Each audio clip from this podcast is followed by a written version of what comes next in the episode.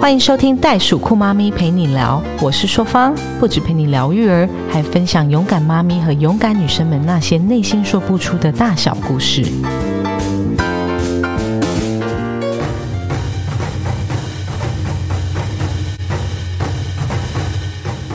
Keep going, keep fighting，相信自己，勇敢前进。Hello，听众朋友们，大家好，我是袋鼠酷妈咪，陪你聊硕方，也是一千两百三十五克的早产儿袋鼠妈妈。欢迎我们本周又在空中相会了。我们今天要来聊什么呢？我们要来聊虎年新希望，如何买好宅。在二零二二年，硕方的心愿就是要换一个新的房子。那我们今天也是在准备了很多的资料以后，我们想要找一个呃非常会看房子、买房子的达人来教导一下大家，要如何把钱放在对的时机，钱砸在对的地方。我觉得这是一个很重要、很重要的课题，在我们所有的二零二二年，在我们的女性当中，在我们的生活当中，这是一个很重要的话题。所以本集的袋鼠酷妈咪陪你聊，很荣幸。的邀请到买房达人、广告部销售部副总李令和我们聊聊买房看房的大小事。让我们用一集的时间听听我们的房事达人分析给你听，也来听听他在买卖房子之间发生的一些小故事。Hello，李令。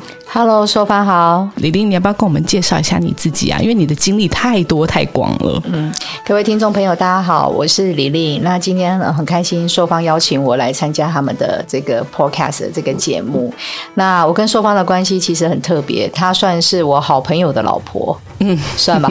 对，我把你推入了另外一个人生的巅峰，真的，而且是我们的媒人婆。对对，让让你步入巅峰。婚姻是一场有趣的游戏，所以注意了，听众买。房还可以找老公呢，要找李令。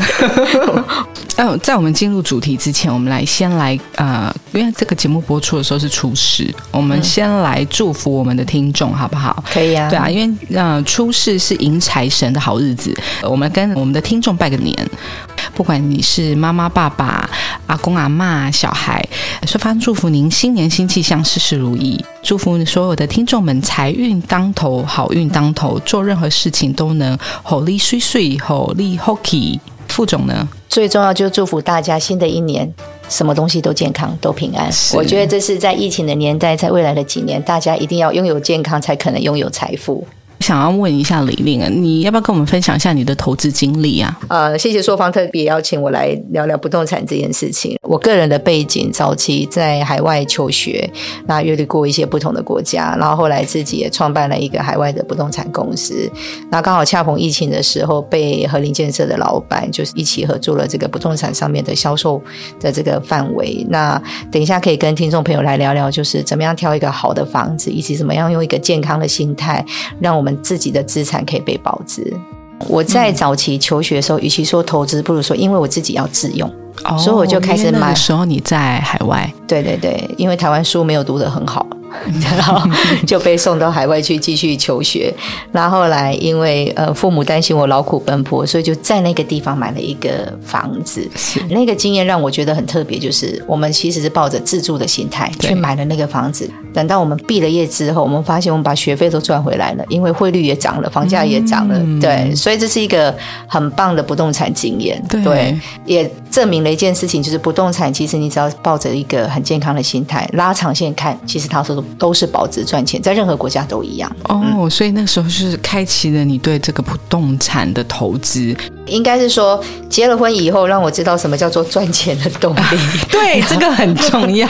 结了婚以后，赚钱的动力很重要。所以这也是我们当代女性必备的一个条件之一啊。我们也是想要呼吁我们这些。其实李丽，你不要看她这样子啊，她其实是一个工作狂热分子。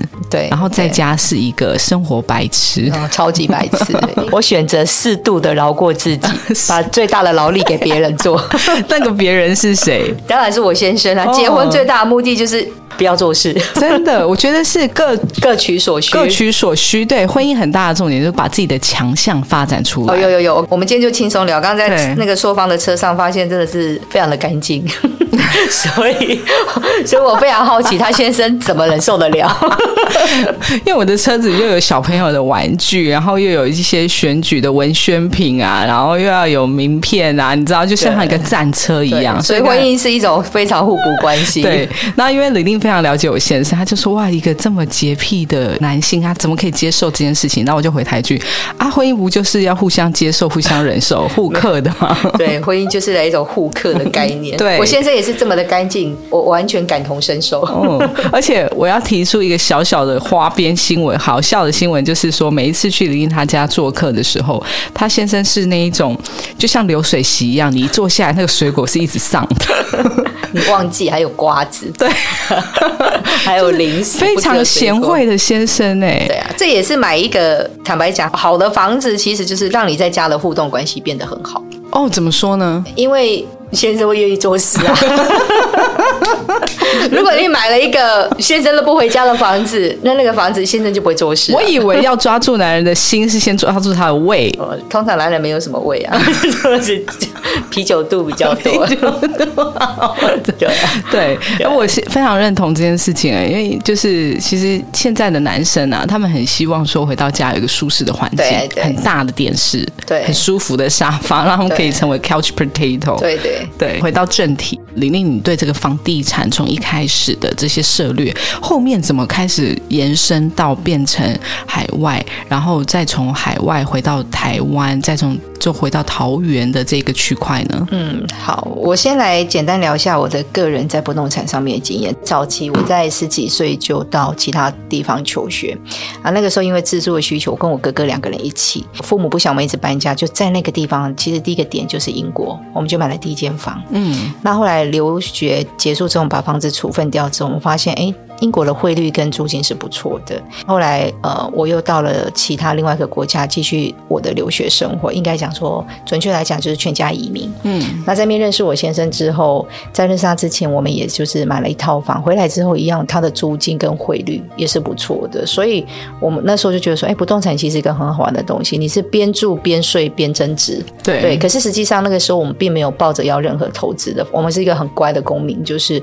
呃，该缴的税，该做任何事情，我们都照做。只是因为他拉长线看的时候，你会发现，哎，自用的同时。你似乎享受一个很好的空间，但是它却也让你无形当中慢慢的把你的财富给累积上来。所以一个好的房子真的很重要。那当然，我们也买在一个很不错的区域。那后来回来台湾之后，真的是结婚之后，柴米油盐酱醋茶，然后身上又没什么特别功夫，就是只会看房子。对，然后就开始跟一些好朋友啊、姐妹大家去看看房子。那也是用一种很健康的心态买了之后，长期去持有它，再慢慢的就是呃处分它之后，你会发现说，我们就算当个家庭主妇，你再有一小桶的金，但是你不要抱着投机的心态，该缴的税、该付的一些费用，以及挑好的建设公司，这些东西其实都会让你隐形当中在家庭里面财富也是增加的。其实很多的听众啊，都是家庭主妇，对，他们身上可能是有一些才能，可是因为小孩子的出生，或者是说要呃家里有些长辈要照顾，所以他们不得不先把他们现在的这些才能跟他们的职业放下，所以有些时候这些妇女都会比较慌张，就会觉得说，那我从一个双薪家庭现在变成单薪家庭的时候，他会觉得说我我是否是应该去做一些别的事情，让我自己可以出去买买一些自己喜欢的东西。买包会叠价，买车也会。嗯，那我们要怎么样？就是可以在享受的同时，又可以让它增值。那你觉得买房子是有好的时机吗？因为很多人，我们听众都会问说，我到底是需要多少钱？然后我到底是什么时机点才要进去买房子？请我们的达人来跟我们分析一下，什么时机才是好时机？什么房价才是好房价呢？广义的来讲，其实不动产的买卖并没有分什么特别的时间点。好的时间点，如果投资心态不健康或资产心态不健康，它可能本也是保不住的。嗯，对。但是也许时间点没有那么好，可是你却挑挑对了一个很好的建设公司。他在不好的时间点，他还是很努力在盖房子。你抱着一个长期自用且自产的心态，三年后、五年后，你会发现，其实那个房子它反而增值很多。我会建议听众朋友，或是说有想要自产或买房的人，就是买房真的不是看时间点。买房看了最主要一个原因是你自己的心态健不健康，哦，这这是非常重要，因为呃，我始终是相信，就是不做过分投机型的行为，才是真正资产型的客人。嗯，对，那毕竟大家都是经过很多的岁月堆积，才有手上那一桶金。我先分享一个观念，以前不动产的观念叫做自用投资，所以那个时候很多的。不动产在台湾税法没有那么严谨的时候，坦白讲，就是到处都有单子，到处都有房可以买，所以很多人在那一波赚到很多钱，也不会去特别在乎房子盖的好不好，只知道说房地产很容易赚钱。所以那个叫自用跟投资投机的时候，在那个时间点非常多这样的心态。但是现在不动产已经慢慢就是随着国家在反映的时候，它已经开始发展到就是自用自产好东西的时候。那什么叫自用自产好东西？就是这个房子它已经开始走成我。长期自己要自产，我又希望它保值的状况之下，这个空间内的感受变得很重要。好的东西，它可以经过时间的淬炼以外，它是之后拿来二手市场流通的时候，它回到真正的自产型族群的时候，它才有办法有下一手最高价的买方出现。我们在做销售的时候，我们的族群都是很理性的。我个人的销售风格，我也不太经营投机客，嗯，对，因为我喜欢是你有抱着健康的观念，真正是常要长期自产找好东西的人，然后这个东西未来在几年后在市场流通的时候，它一样有它的保值性。这样的族群，我觉得他的心态很健康，嗯，通常这种人都会赚到比较多的不动产上面的我们讲的利本啊，资本利得。假设说有一些听众朋友，他一直觉得说，哎，我就是想要一个好房。那什么叫做好房？好房的定义其实除了个人风格，它也算是一种。有的客人他就是很喜欢特定风格，有客人喜欢住透天，有客人喜欢住大楼，客人喜欢住华夏，有客人喜欢自己盖。只要他在空间里面很舒适，其实他都是好房子。对，但有的客人他喜欢大平数，他觉得。那个像是一个代表着我的身份地位。那有的客人他觉得我要的是一个很精致的感觉跟空间，那也是一个好房。好的房子的定义不是在于说多大多小，就是我们到最后就是工作很累，就是要回家，回家就是要放松跟休息。只要那个空间让你觉得家里面很舒适，它就是一个好房子。所以这好房子的定义取决于。主人在这个家里面，他是否喜欢且享受这个空间？那当然有一个有一些先天性条件，就是好的通风很重要，好的格局很重要，好的采光很重要，因为它是造就好房以及未来这个房子在二手市场流通的时候绝对因素。对，因为好的格局的房子，通常在市场的保值性是非常好的。最最重要一件事情就是建设公司的品牌。一个好的建设公司品牌，其实它只要是物以稀为贵，甚至它只要是很用心在盖房子，甚至是很用心在用这些俗称的建材啊，然后包括它的设计初衷啊，回馈给消费者的这些东西，是真的是我们住进空间里面可以感受得到的。它就是一个很重要选好房子的标的。对。那市场上其实拥有一些还不错的建设公司，其实它是非常站在消费者住在空间里面的感觉，包括我们。和林建设也是其中之一，包括其他优质的建设公司，他们也有抱着同样的初衷。所以，我们比较值得分享的是说，健康的心态，买一个对的房子，取决在于好的建设公司品牌、好的室内空间、好的格局定位、好的建筑外观以及好的地段。那还有个东西最最重要，就是好的健康资产心态。对，这是不论男男女女，你今年三十岁、五十岁，甚至你八十岁。我们都要抱着这个心态，因为国家已经跟以前不一样了，不动产的概念也跟以前不一样了。绝对不要冒着一些呃过分的投资风险，就是听人家说转红单很好赚，听人家说什么东西好像很有钱可以赚，我们一定要掂掂自己是否真的承受得起这个风险。是对。那李玲，我常常听到有些人就是用一个一个金额去断定一个房价，像人家都会说，哎，你买这样一平多少？你买这样什么什么的，好像就是说用。用一个金额去断定了这个房子，而不是去问说，其实它这个金额后面代表的这个东西，比如说这个品牌、这个设计，或者是说它的其他相关的这些服务。所以，像我们第一开始想要投资，在面对这个一开始这个建商开出来的价格的时候，他应该要去了解它这个数字背后是什么意义。比如说这样好了，因为每一个品牌不一样，大家也不可能就是全部去做每一个品牌的功课，去了解说，哎，你这个品牌。呃的的这些年呐，然后它里面代表是什么意义？然后也没有住过，没有买过，所以还不理解说这个建商所带出来的这个效益是什么。我想要代替我们听众去询问说，如果他今天已经走进去，人家说，哎，我们的一瓶四十万，我们一瓶六十万，这两个的差别，他应该要去了解的是什么呢？嗯，每一个建设公司有他自己的品牌定位，就像我们女生在买衣服，我们走进去讲白一点，我们走进去 LV，嗯，跟我们走进去 Zara。我们就这样讲，期待不同，期待不同，对他其实进去的消费心态就不一样。他想要买高单的东西，他一定就知道这个商品的定位就是在那里。那当然，他反馈给你的价格高，他配的东西相对也会好。是对，因为很多东西是反映在成本。还有一个东西是反映在品牌，就是虽然是一模一样的一块料。可是经过不同人的加工，它所裁切出来的东西就不一样。是买不买单取决于我这个应该讲说买方，他本来就对这个建设公司已经有这个认知价值了，所以他自然而然能够造就这个房价。第二件事情就是有一些人他会觉得说，我会不会买在高点？其实不动产最重要的观念就是它没有永远的高点，是它也不可能永远是谷底。嗯，对，还是这件事情，健康的心态很重要。一个完整的开发区域，不动产永远都是这样的，一案垫一案，才有可能创造越来越高的点。那反映所什么叫一案垫一案，就是假设这个区域它没有其他土地了。好，我们讲，比如说首都区域，它没有其他土地，它可能的增值幅度不一定就比桃园区域快，因为桃园还在一案垫一案，嗯，还在拼命开发，还在人口路移。那不动产最终的一件事情就是人口路移数，嗯哼，哦，就是真正能够造就不动产也可以蓬勃发展，不是建商盖多少房子，多少人进来住，因为很多人他是旧换新，对他不一定要等到七老八十了，我再来买一个新房子。旧换新的人非常非常的多。第二件事情就是，随着这几年很多的不动产，呃，大概平均年龄在三十岁、四十岁左右，他们的经济能力其实是富足的。嗯，就比如说他可能来自于半导体啊、科技业啊、医疗业啊，或者继承啊，或者甚至是父母继承，这些人他在生活品味很讲究，他也会出来买房。对，我们不讲口袋深度，因为口袋是累积久了，慢慢累积，他可能就会有一些有一些深度。就是说，抱着一个坚定的心，就是。买任何一个房子，你还是要知道自己能够承受得起多少。嗯，对，有的人他可能觉得一千万是我控制预算内很舒服的，那你就尽量找一千万里面最好的建设公司。可是也许它地段不是最好，但是那空间里面你很舒服。对，对，它也许是考量之一。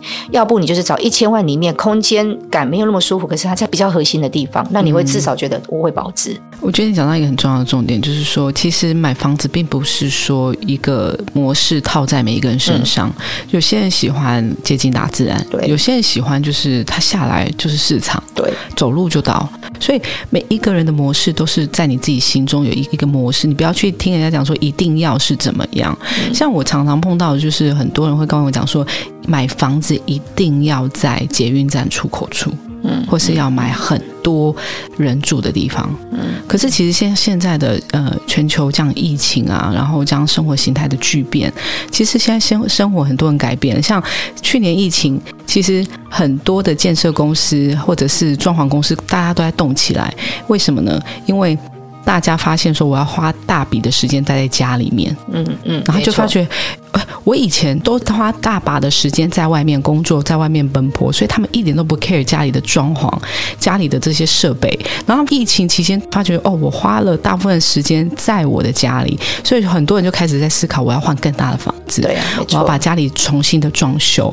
所以我曾经在网络上 po 了一个也很可爱的一个文章，我就说，哇，这个这个建设公司有用一个噱头，就是用那个呃机器人。出来送餐，就人家问我说：“那他那个房子贵吗？”我就说：“如果你花时间住在这个房子的话，你会觉得不贵。可是如果你花很少的时间住在这里面，会觉得它非常的贵，因为你的时间比跟 CP 值得到的是不同的嘛。”嗯嗯，对。台湾经过很长呃，从我回来台湾之后，我经过大概一二十年。动不动就会有打房策略啊，或者动不动就会有可能这个区域突然间不开发，或什么税突然征收啊，所以它就会造成不动产很大的一个波动。对，包括最近有一一点点这种现象。但是其实房价只要你是拉长线看，我们真的事实去思考这件事情，只要你拉长线看，那一个区域它是在发展，你只要拉到三到五年看，每一间房子都赚钱。嗯，几乎这是一个几乎是不动产的定论。对，只要你你不要抱着我三个月就要卖掉这间房，三年、五年、八年，你回头看看你以前买的东西，其实都是赚钱的。其实跟股票也很像，嗯，对，你要持有一阵子的时间，不要急着出售。对，还有个东西就是，真的同一条路上，有些人的房子增值的特别快，那是跟什么有关？品牌，还有那个社区的管理。住户的素质，嗯，越是稀有的东西，它在市场的保值性越高。对，所以房地产永远都是这样。为什么？呃，我们讲了很多俗称的比较中顶端的一些好的房子，它拿出来卖的时候。就是会有一票消费族群愿意用那个钱去买那个东西，因为它物以稀为贵，它很少的拿出来卖，所以这也是一种保值的价值。那另外一种就是刚需，真正的刚需就是中间阶级的人，他想买个房子两房三房，这种人他其实不动产也是增值的，因为这个是一个最最我们讲最多消费族群需要消费的房型，不论你买大房小房，其实建设公司的品牌都很重要。嗯，对的确，非常非常重要。还有一个东西就是，这个案子的本身里面规划户数越多的房子，比如说有些小空间，两房三房，可是它格局相对很好。那有些小空间虽然是两房三房，可是它可能都是暗房。嗯，对，那当然它在消费族群里面，它的保值性就没那么高。再强调一件事情，就是好的品牌、好的格局、好的建设公司的一些，我们讲在盖这个房子的时候的初衷，还有一个东西就是健康的投资心态跟资产心态，那个地方的整个机能上的发展，如果这些条件它是具备的，就算它今天贵一点点，你也值得。对对，它贵一点点你也值得。房子其实不怕买贵，房子通常是贵买贵卖。对，贵买贵卖嗯，贵买贵卖。那但是怎么样叫贵买？不是说哇，我们要走一个很高的天价叫贵买。所谓的贵买，就是也许有些时候贵这个字是心理的预期值。像常常我跟客人讲一件事情，你没有办法用你心理预期的单价，觉得我们应该卖多少钱，对，因为我们才是那个实际上最了解成本的人。嗯，对，那包括现在的疫情时代，很多的东西在原物料进口里面都产生很大的抗性，那它就不得不涨。那原物料是这样看，它一涨上去，它就很难回来了。是，对，那自然而然它就反映在很多的加工品上面。不动产只是其中一个环节，可是不动产所扣的因素，包括你讲的，可能小到一个螺丝灯，大到一个砖块，甚至盖完整栋房。那在餐厅里面，我们讲一个以前可能讲的小到一块，我们讲的炸鸡块好了，大到一个很好吃的牛排啊，这些东西其实成本都不同了。是啊那，当然很多东西也都不一样。人力啊，物力啊，尤其现在缺工也很，对，很严重。所以，所以我们必须知道说，你在什么时间点买房，都永远不要抱着它会贬、它会贬、它会贬，而是抱着我要自用的心态里面，到底什么适合我。嗯，就算今天市场真的来一点波动。一定要稳住自己的心。我常常讲，最棒的自产型客人永远不会随着市场波动，他就是在空间里面我享受，我抱着一个很健康的心态买这个房子，因为波动总会过，你会发现波动都震荡了几个月，对然后一两年后它恢复正常，它就涨回来了。对对所以就会觉得啊，当初当初怎么样出手太快，就是追一个漂亮的女孩子们，就哎，她一定很多人追，实际上她真的追求是很有限。对，那 那你先看到一个很漂亮的房子，就说它有点，它是不是有一点哦买贵了？可是坦白讲，时间拉长，没有什么东西叫做最贵的。嗯嗯，只是对当然看你觉得当下有没有值得啦。对，还有你的心态。对啊我始终讲，好的自产心态不是投机心态，好的自产心态才是不动产最大的保值动力。嗯对，那你怎么看桃园区呢？因为我有很多朋友，他们比如说呃高雄。在台北工作，嗯，然后他们现在结婚了，然后想要买一个小房子，这样。可是他们看来看去以后，一直在讨论说，哎呀，要去青浦啊，还是要林口啊、新庄啊？就是他们一直在这几块里面流连忘返。对这些第一次首购族嘛，嗯然后他们的资金比较有限，然后他们年纪也比较轻，就是刚结婚这样。他们在他们第一栋房子的时候，你会怎么样去建议这些年轻人呢？其实买在哪里跟他的工作有很大的关系，但是房子不容易搬，工作比较容易换。嗯，没错嘛，对不对？房子其实不好搬家，对。对，但工作比较容易换，所以其实每个区域，比如讲说林口有它的优势，对。对，然后青浦有它自己的个人优势，包括桃园最多俗称的豪宅区艺文特区也有它的优势，取决在于你认为哪一个空间是你最想要的，对，以及那个地段是你最想居住。比如说，我现在本身住艺文，可是我最近因为在公司的关系，我在青浦，我就非常想搬来青浦，因为它整个的路阔、街阔、道路规划、公园规划、绿地规划，让我真的觉得它的住宅品质非常好。嗯，对，这已经又是不一样的。就像 我从来没有想过，我有一天可能会去一个呃，想要盖买一块地盖一栋透天。我最近开始有这种想法。哦，真的啊、对，所以 这好不适合你哦。对对，这可能就是因为年龄到了某一些程度的时候，你会开始想要 想有自己的田地，是不是？对对。可是我觉得应该那一天不会来，那应该不会，因为我老公。对你的了解，因为我老公时间去弄那些花花草草。我老公应该没打算去除草，所以我当然，但是回到另外一件事情，就是那我就会开始去思考，我下一个房子的样子是什么？嗯哦，原来我我真的是喜欢有风、有光、有影，然后喜欢自然，喜欢路阔，喜欢适度的机能。那刚好聊到这里，跟大家聊聊，因为最近太多人问我怎么看青浦，怎么看桃园。对，青浦哦，它其实是一个很特别的一个市场，很多地方的从化区域在发展的时候，它是有点俗称的挤压效应。就比如说，我台北市发展到一定程度，我就开始挤压到新北，或者挤压到周边，挤压到比如说我林口有点柜开始一些地方开始往旁边去发展，甚至桃园也被这样复制的，就是因为台北拉里贵，或者是新北拉里贵，开始往桃园。嗯，在十多年前，那个都叫做挤压效益，就是因为我们这边稍微便宜一点点，用时间跟交通来换更大的住宅空间，那个是俗称的挤压，一直往旁边去挤。所以挤压其实它来的一个东西，就是是先由建设公司。好，就是说，因为我这边有点挤压消息，我就往旁边一点去盖一点稍微低价一点的房子，自然而然吸引人。所以通常很多从化区域是建商因为一些挤压效益往旁边去开发的时候，它是建商先进去，嗯，开始慢慢带动一些人潮，对，才开始慢慢有一些俗称的吃的，甚至一些工作上的机会、交通上的往来。所以它是建商才有人才开始有有我们讲一点吃，然后才开始有一点基本技能。所以很多从化区它的发展要十年、十五年、十八年、二十年，甚至更久。嗯，对。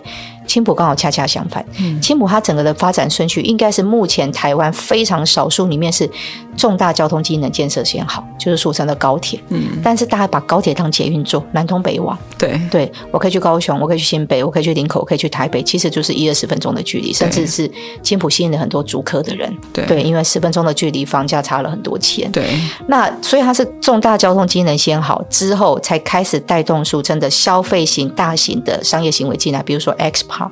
Outlet，这些人带动了一定的观光人潮跟入住率，开始慢慢进来之后，产生了一些工作机会。那这些工作机会，所有在地工作机会，包括也有一些新北啊、竹北的人，他也是因为看上这个发展区域，所以他开始在那边自产。然后交通好了之后，商业行为进来之后，才开始让更多的建设公司，青浦其实汇集了非常多大建商，嗯，包括台湾业界北部的一些知名建商，包括我们和林也是在地很有名的建设公司，是开始进来这边列地之后盖好房。好，所以他就开始由机能发展完，然后开始进来俗称的商业行为完了之后，才开始带动建设公司，建设公司才开始真正带动人流。对，所以它的发展顺序跟很多地方不一样。它除了是一开始的一点挤压销以外，它是先让你在交通通勤的时间最便利化，让很多的国际商务型行为人看上这个地方是一个未来很重要的发展区，所以它开始带动一些观光人流、自助人流。对，然后才开始让很多好的建设公司进来，不只是掠地，而是真正长期布局。嗯，再开始带动好的精密产业型的年轻人。就像我刚刚分享的，对，青浦吸引非常多主科半导体，甚至新一区，甚至是新北区、高雄或其他人想要来北部有个自产的地方，他都会选青浦。艺文也不错，可是艺文它比较像是早期发展的豪宅区域。对对，那金国啊、中路，它又像是在交流道旁边，有它自己的特定族群。对，所以其实房地产它需求取决在哪里，是取决于工作。对，你想买在哪里？对，比如说，有的人觉得中路不错，因为它离艺文很近。是，对。那我觉得金国不错，因为下交流道都到金国特区。很多像我认识很多空姐啊、机师啊，他们都会往那边住。对，能看金国路。像刚才这样副总分析下来以后啊，我很想了解，因为曾经我记得。呃，我对于这就是购物的这个 idea，两三年前就已经有这个想法了。哎，百德味，我们今天在和林建设的销售中心，对，然后现场非常的舒服，一进来就很像在绿色的森林里面。然后我觉得看到你们的陈列，看到你们的这些摆置的时候，我觉得我进来心就会很安定。就是你在外面不管是多忙碌，一回到家，你的心就会 calm 下来。我觉得这是一个 magic。我当初就是。嗯，还没有准备好，但是我有这样的想法，所以我就一直去不同的建案的销售中心去看，看他们给的东西，然后看他们的房价、平数，然后看他们整个就是整个内装建设跟摆设。然后我记得我有一次跟林聊天，我就说：“哦，我想要去看预售屋。”然后林林就说。预售屋的话，那你有一个问题就是动距的问题。嗯，然后我也想问一下玲玲，就是有一些人他可能不了解什么叫做预售屋，什么叫先建后售的成屋这个概念。因为真的现在在看这些动距，我觉得有些人真的在看那些房子的时候，他看不到旁边周围的大型建筑物，然后买来以后才发现他自己看到的都是别隔壁的铜墙铁壁这样。对，这是售方提了个很好的问题。我先聊到你一开始讲的，呃，聊聊和林建设。因为刚刚一开始有先聊到，我们跟一些一般建设公司的不一样的点是什么？和林建设本身是一个非常做品牌的公司，嗯嗯，我们这间公司其实非常做品牌，所以你刚刚从一进来到我们的销售中心，很像进入一个小森林，是对，因为我们擅长用风光影。然后也会把很多旁边周围的环境尽量哈安定下来，所以这也是我们公司跟在建筑初衷里面很不一样的一件事情，就是我们很在乎每个人进来时候是不是从销售中心就开始回到和林的家。嗯，对，所以这是为什么我们的很多人说，哎，我们的房子不好预约，然后甚至说预约呃都要排比较久，因为我们希望给每一个客人进来的时候都花个几个小时的时间，让他聊一聊什么叫做好房子。对对，那再回来刚刚讲的预售屋跟成屋，我们公司也做预售，也做成屋。嗯，那预售屋其实是要看。这样讲，应该说看建设公司，有一些建设公司，它在销售的时候会非常透明的告诉你，你看出去会看到什么，以及你跟隔壁栋的距离会有多少，所以尽量往这方面的公司去选择。就是你可以很明白问他说：“哎，那我如果这个楼层看出去可能会看到什么东西？那未来这块土地会不会盖？那什么什么的？那其实我要给消费者一个很重要的健康观念：其实任何地方在发展的时候，其实房子对面盖起来不一定是不好的事情，因为它也代表着这个城市正在发展。嗯，对，所以。永久动居，呃，要看个案而定，并不是所有地方都是永久动居，它就是最好的保值。因为有些时候，你买这个价格，可是你家对面盖起来了，对，也许没那么辽阔，可是你房价增值了。哦，对，所以其实是不是我们一直觉得说，哎，好的房子要永远都看得到景观，那么要非常取决于你看你买在哪里。是对，假设你今天买在青浦。不要有这种想法，因为它拼命的在发展。对对，那假对那假设说，像我们和林之前曾经推过一个很有名的物件，叫和林山之间。那这个房子它就是真的就是永久动居，因为它是被山抱着的房子。那很多客人他喜欢这种宁静感，那它真的就是永久动居。它也是先建后售。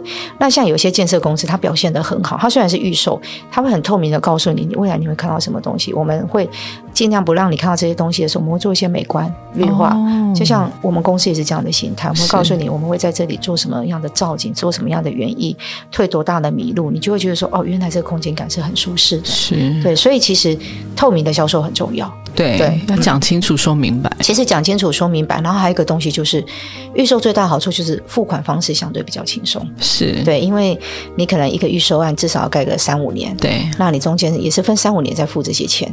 对，然后之后才进入贷款阶段。那成屋最大保障就是你现在看到的，就是你未来买到的。对，What you see is what you get。对对对，成屋它有它看到你眼前这个家的状态。那预售它可以应该讲说买一个梦想，你在逐梦。那这个梦想怎么样可以造就最完美？我还是不断强调这件事情，品牌是品牌是最重要的一件事情。一个好的建设公司，它会让每一个个案都很精彩。坦白讲，我们买的只是一间房，对他而言，他盖的是几千间，他要的是品牌更好的客群，一个品牌的一个累积啊。对对，所以品牌其实是很重要的一件事情。嗯，那刚才讲到价格这件事情啊，因为有预售嘛，有有先建后售，预售的价格跟先建后售的这个价格有差距吗？应该是说还是一样，看地段。看地段跟看公司品牌，比如说同样一条路上，像我们讲呃一些特别区域，我们也不指名道姓。有些区域同样一条路上，有的人卖三十八万，有的人就是卖到五十万。所以这个东西已经不是预不预售，这个东西又关于品牌，以及又关于那个产品的定位跟他需要的客群。是对。那有的客人觉得我就是要做这条路，可是我没有打算花那么高的单价。对。那也许。可以考虑别的建设公司。可是我常常发现建设公司有一点，就是他们常常在做预售的时候，他会跟你讲说，这边是未来的高铁，或是未来的捷运，然后这边是什么什么市场，这边会有什么 Seven Eleven。可是那都只是一个预估值而已，但是他已经把房价调到那样子的状况了。有非常多的机能发展，并不是建设公司说他一定讲，因为有些时候很多人，我们也会碰到一些以前在做销售会说，你们现在卖的是五年后的价格，嗯，很多人会讲这句话，可是实际上在建设公司的角度，我们认为我们卖的是现在的价格，五年后它会更高。因为成本不可控，然后以及市场其实二手，假设我们的房子现在是卖五十万一平，因为中古市场已经来到四十六万、四十八万了。你说青浦吗？对，青浦其实很多房子在三十几、四十几，甚至有些很好的中古已经来到四十六、四十八、五十万了。那新的房子自然而然也会在四十几、五十几之上。对，那你说它是未来的价格不一定。对，但是相对而言，有一些建设公司，它可能是求快速的销售，它的单价相对就比较低一点点。对，所以这个没有一个绝对论，就是你需要什么你就去买什么。是对。那呃，我只能分享的就是我们的族群相对要的就是一个好的住宅空间。对，跟因为我们和林是从室内设计起家的，所以我们在住宅空间规划的很谨慎。对，然后让每个人回来之后，真的就像真正回家，更平静、更安定。我们也认识一两家建设公司，它的设计初衷跟它的建筑初衷一直也很好。嗯，对，所以我只能说买什么，我今天是客观的跟所有的听众朋友们分享，就是买什么你心里舒适很重要，可是也不要一直觉得很多东西都是未来的价格，因为很多时候我们在看市场的时候，我们卖的可能不是未来，因为五年后我们的未来价可能更高。嗯，对，那有没有可能市场会更低迷？会，可是我我我也要讲一件事情，就是拉长线看。所有的案子几乎都是健康且赚钱的，是对，甚至就是不是我常跟很多客人分享，就是我们不求，因为你跟我买房，我告诉你一定会大涨，但是我们先求让自己的资产被保值，嗯，保值跟资产跟健康的心态真的很重要。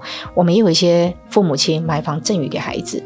那常常他们会最跟我们最多的分享就是，我赚了一辈子，我今天既然要赠与，我当然要买一个物以稀为贵的案件，我的资产才会被保值。是对，所以每个公司有他自己的消费族群，对，就像也许我们公司它吸引的就是很在乎生活品味的人，是带点日式的风格，然后很很在乎大自然，很在乎开窗，很在乎安定感，很在乎在空间里面的色系问题，对，不怎么在乎煮饭的人。哦，对，在煮饭这件事情是这样，看个人命运的。就像就像我，你给他听听完，好像就是不是很喜欢煮饭，但是很享受退休生活。对对对对，不会哦。我们很多主人，男主人煮的异常的好哦。对，男主人，其实我后来发现，额外一个分享就是，我发现。现在的人，现在的男性很在乎厨房空间哦，是哦，对，就是哎，这个不错，这我可以煲汤。现在其实看房子的已经不只是女性了，对，我觉得这个很重要哎。我觉得以前大家的观念就是可能是呃，房子是给女性使用的，对，然后男生都在外面奔波。但是其实你应该，你应该给我们分享几件小故事吧，因为你碰到的客人族群这么的广泛，然后你是你说现在已经。不是只有女生在乎厨房，嗯还是男生？我们有一次在在做销售的时候，我就开始跟大家介绍这个厨房动线的时候，有一个很可爱的客人，他突然说：“啊，厨房不用跟我讲，来回头跟我先生说。” 然后先生立刻跳出来，请告诉我那个洗洗碗机在哪里？没有，先生跟他说：“这个你们现在配的这个是什么烤箱？哦，没有，我要升级为什么炉哦。”跟说他更有研究，更有研究。对，然后比如说，嗯，这个晾衣的空间还不错，这边有窗户嘛？因为我到时候晾衣服可能需要放晒被单，所以其实我们有越来越多，可能现在很多很讲究年轻人，年轻人，现在很多三四十岁的年轻人，或四五十岁的一些我们俗称的中年轻人、中中青壮年、壮年人，对，青壮，他们其实是很享受在厨房的，嗯，非常享受在厨房，厨房也是很享受在厨房。那像我个人而言，我是不知道怎么享受得起来，不进厨房的，所以我就喜欢一个非常棒的客厅，或非常棒的主卧，或一个很棒的浴缸。我觉得这是对我而言，这是很好的住宅。然后我喜欢我家有个偌大的阳台，我可以看看那些平常工作压力以外，我可以回来很安静的读一本书。我觉得这对我而言是一个很棒的空间。对对，了解。你有没有故事是有关于就是家庭，就跟父母公婆住的？嗯，我觉得现在年轻人发现一个很特别。我我先讲一下我昨天签约的一个客人哦。这个客人本身的背景是个老师，嗯，我卖了老师超爱买房子哦，no no no no no no no，老师 很爱看房子，哦，是很爱看房子，可是他又觉得很喜欢我们家，但是可能在经济预算上面的考量，可能又觉得有一点超出他们预算，所以他就带了一个老妈妈来，老妈妈是他妈妈吗？他妈妈，男生的妈妈，那这是我看过最有趣的公婆之一哦，就是婆婆后来要签约的时候，突然间讲了一句话，这个合约要签我媳妇的名字一半。然后签儿子的名字一半，所以这个房子是买给两个人的。对，媳妇后来走出去上洗手间的时候，我说：“你怎么对你媳妇那么好？”对，然后就说：“这个这样子，这个家就会太平。以后我媳妇就不会说房子没有我的份。”真的好睿智的长辈哦。对，然后有一次我们卖给一个牙医师，嗯，签约人。不是儿子，只签媳妇的名字。嗯，对。然后出来之后，婆婆我记得行动上面有点不方便，然后媳妇就搀着婆婆出来。然后公公本身是牙医师，儿子也是牙医师。我说你这公公怎么好？房子竟然买媳妇的名字，他就回了一句话：全家族里面只有我的媳妇名下还没有房子。哦，你看，那突然间我就回头很想掐我老公，我都要 你不是要就是你是要回去搀扶你公婆吧？我公婆那。个走路走得非常好。我也希望他们还不用搀扶，对我也希望他们践行的非常好。对啊，所以其实我觉得现在公公婆婆已经跟以前不一样了，就是为了家和万事兴，很愿意买媳妇的名字。听起来就是呃，要一个家族的太平。对对，因为其实现在大家心里都是很明白的。对，现在的人都不是说那种早年啊，就是待在家里面都不出门。其实现在资讯发达，大家媳妇们也会比彼此比较。对 对，所以其实大家内心都是明白人。那我觉得能够有如此睿智的长辈去站出来讲这些话，我觉得真的是厉害，对，厉害。而且我觉得其实有非常多的公公婆婆，其实是真的是个聪明人，为了让家里面很太平，所以他会呃跟以前的观念不一样。那可能还有个很大原因，我们的消费族群也不同。我们的消费族群相对在理性与感性之间，跟家庭，因为他们就是因为。很在乎家的空间，所以才选择合龄。那选择我们这样的案子的人，他就是很在乎家人之间的关系。是，比如说我们做一些空间上的互动，他就就是你们这样子的开放式，让我有办法跟人家互动。对，比如说我们在一个中岛，小朋友可以在那边写写字，那这也是一个空间互动。小朋友不用被关在书房，妈妈在厨房里面煮饭，然后我们就要很大声的叫 小小鬼子出来吃饭了，这样子。对，可能。我们在那边煮了饭的同时，他在写着功课，我们可是可以跟他互动的。嗯，短短的时间，我们跟和林的销售部副总李令聊完啊，其实就是所何谓的品牌，品牌也是由人去塑造而成的。那要怎么样让人家感受到？因为你想想，品牌让人值得信任的品牌，就代表说他要一直不断的信任你。当跟你买完一个房子，他觉得不错，他还在投资另外一间，也是跟同样的人买，所以品牌就是在这时候累积起来。那人的互动也是很重要的。你刚才。讲到很多很有温度的分享，听众可以感受到。然后在这个人的互动之间，你会发现说，当投资了适合，然后又是一个品牌的这些扎根很深，在当地的人文背景扎根很深的时候，它其实会抓住你全家人的一个向心力。对对，然后会让你回到家的时候有舒适度。我觉得这很重要，不是只是投资买房，或者是说买房赚钱。对，我觉得要让你在里面住的舒服、享受。然后家和万事兴。当你的家和的时候，你的百业就。就行了，对，不管你是要做投资也好，或是自住也好，或者是你现在，因为不可能现在的人，可有些人是单身结婚，结婚以后可能又要再寻求更大的房子，因为有了小孩，我们到了一个一定的年纪，可能公公婆婆或爸爸妈妈年纪大了也会跟我们住，所以我们会一直不停的在转换我们的空间，所以我觉得是照着自己的这些需求去做投资，去看房子，我觉得这很重要，这是一个生活上面必备的一个技技能。嗯，最重要跟听众朋友补充一下，就是我认为现在买房的心态跟以前真的已经不一样了。对，那还有一个东西就是。买房很重要，好邻居也很重要。对，那好的邻居要怎么样选？其实还是这件事情，就是一个产品的定位，其实已经会决定你的邻居素质了。对，所以这个东西也是可以跟大家直接分享的。然后再来就是回到家里面，什么叫做真正的家？是我们不是买房子，而是在营造我们很棒的一个生活态度，让我们在工作之余，这空间里面真正的享受到。对，因为我们人最长的时间回家不是不只只是睡觉，回家其实我们跟家人互动很重要的一个凝聚力。对，那现在在后疫情时代，其实就像刚刚受方分享，越来越多人在家工作。像我们那一天，呃，接触了一组客人，他说他要看很大的平数，因为他想要有另外一个空间，因为他们现在都在家里上班。然后还有一个完全独立的空间，好，那我也可以借这个机会跟朋友、好朋友们分享。我们其实很常碰到客人，就是三个小孩三间房，再加上父母，他一定要买在四房。可是其实好的住宅空间不是因为家里有多少人去定位你要几个房，因为有些时候小朋友还小，嗯，他们是可以两个人一房。可是我们常常为了求那一房，第一预算追不。追不到，嗯，然后又求不到那一房的时候，你就会将就去买一间房子，嗯，对。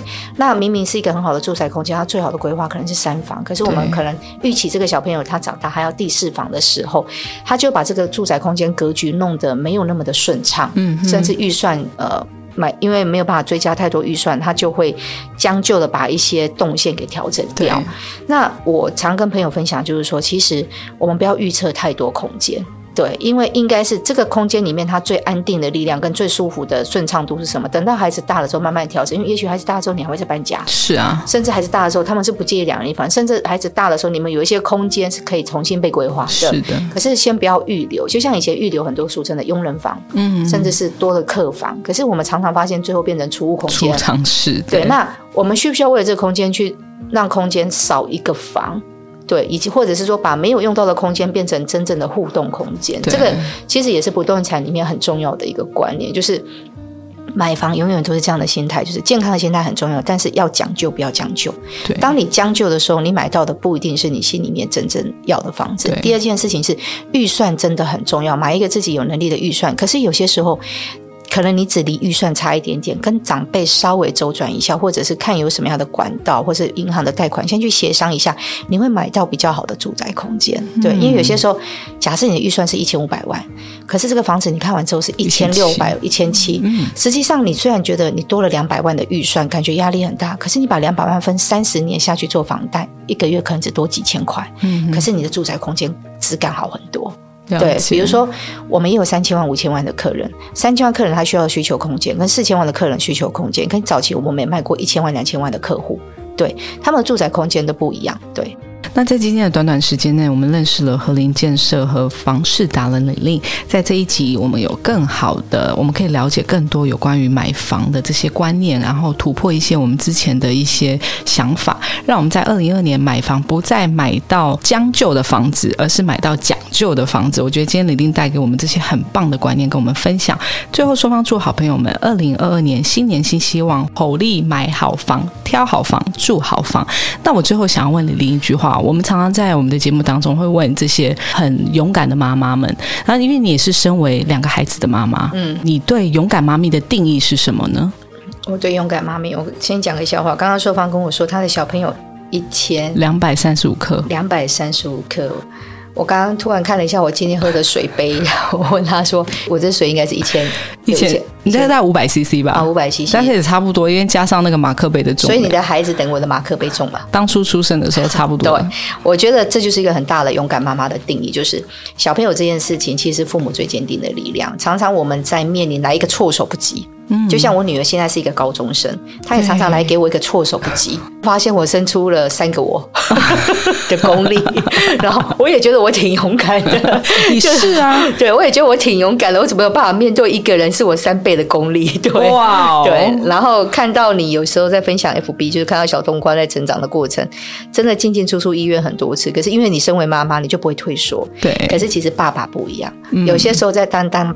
妈妈跟爸爸角色中，妈妈永远比爸爸更能够承担起坚韧的，我们讲意志力，是，然后以及勇气。我我在这里没有要得罪任何爸爸，我只是觉得妈妈的细心跟妈妈的耐挫力，跟妈妈为了孩子的那个付出的那种俗称的沟通，以及为了让他达到，我觉得没有最好的给孩子最好的安排，最好安排其实最好的心智健康。对对对，那最好的心智健康才是孩子最好的安排。所以其实勇敢妈妈代表的就是不只是我们的建议，而是。包括我们回家之后对孩子的互动，嗯，对，以及我们跟他们沟通的态度，孩子面临受挫，我们有没有放手让他成长的勇气，也是勇敢的表现。对，我不习惯帮孩子安排很多东西，因为我算是野放的，对我算是野放的，所以我觉得我身边充满的很多。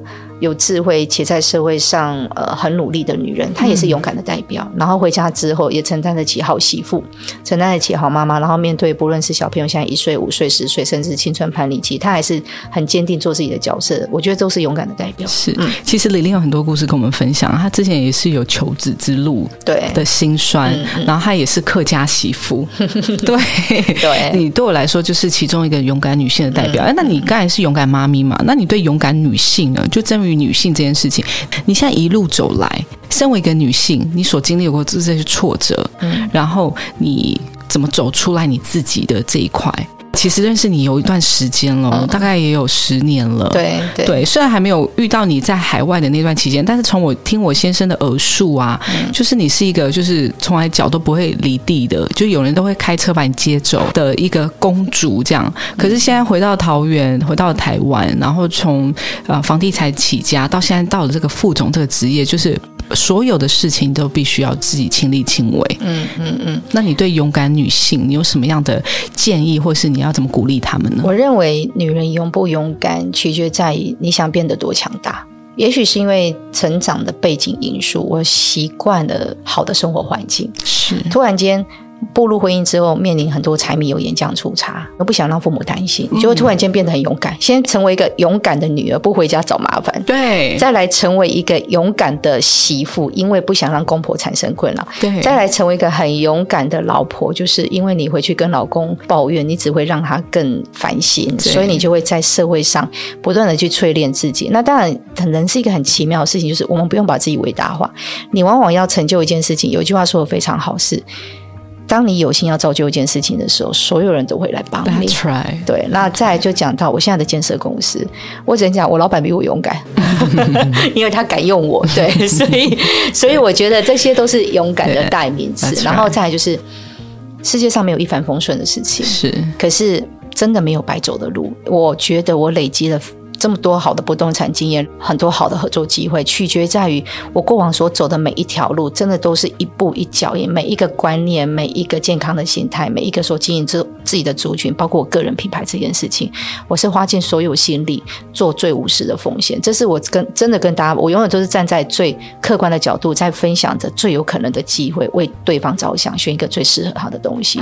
那因为这种过程里面，会让很多老板觉得你不一样。That's right。对，也会让消费者觉得你真的是在帮我们的立场选一个适合我们的东西，而不只是是销售。嗯，那勇敢的代名词，我相信我也是这样跟很多女性朋友，包括我的我的团队，我说永远把自己保持在最好的状态，是很很漂亮的代名词。就是今天你三十五十，你永远都是要在那个年纪里面的最好状态。That's right。然后还有一件事情就是。前一秒你可以哭，下一秒你要很华丽的微笑，华丽登场。对，你要很华丽的微笑，因为没有人可以接受你，也没有必要接受任何负面情绪。可是你微笑之后，你下班了，你很累，你可以回家哭。对，人是不可能没有情绪的，是不可能。但是差不多你过了四十五到我这个阶段之后，你会发现。眼泪已经没有那么珍贵了，对，因为 不是眼泪是珍珠，已经不是那个已经，已经不是珍珠，眼泪其实就珍珠奶茶一杯，就是哭了也哭了不一定更值钱，可是你必须放情绪压力的一个很好的方法，对，就是想哭就哭吧。还有一个东西，我认为阅读。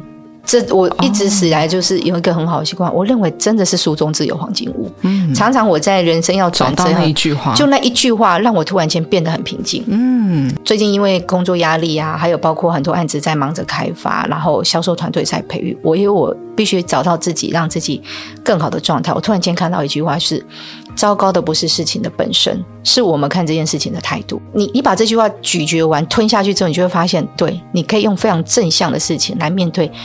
我是很享受工作这件事情，我确实是很享受不动产，而且我在这里面找到自我肯定。嗯，勇敢是因为你一直在自我肯定，对，而且勇敢的女人真的不需要太多别人的掌声。嗯，我们不需要活在别人的。说你很棒，对，可是你一直在这个当中，一直得到你想要的养分，对不对？对。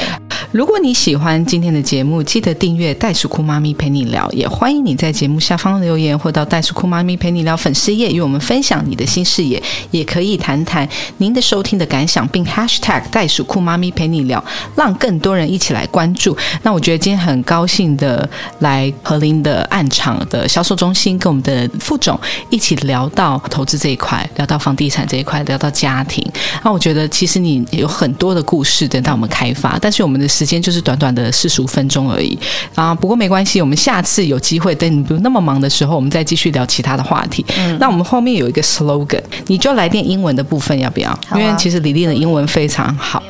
Keep going，keep fighting，相信自己，勇敢前进。好，谢谢我们李丽，欢迎我们下次在空中相会喽！拜拜，谢谢说吧，谢谢好朋友们。拜拜拜拜。本集节目由耀登丙南文教协会支持录制。耀登丙南文教协会从文化、教育及艺术三大方面积极落实，用爱与社会携手共好。我们想透过与大家分享正面能量，以更多实际行动回馈台湾在地，用爱与关怀打造共好社会。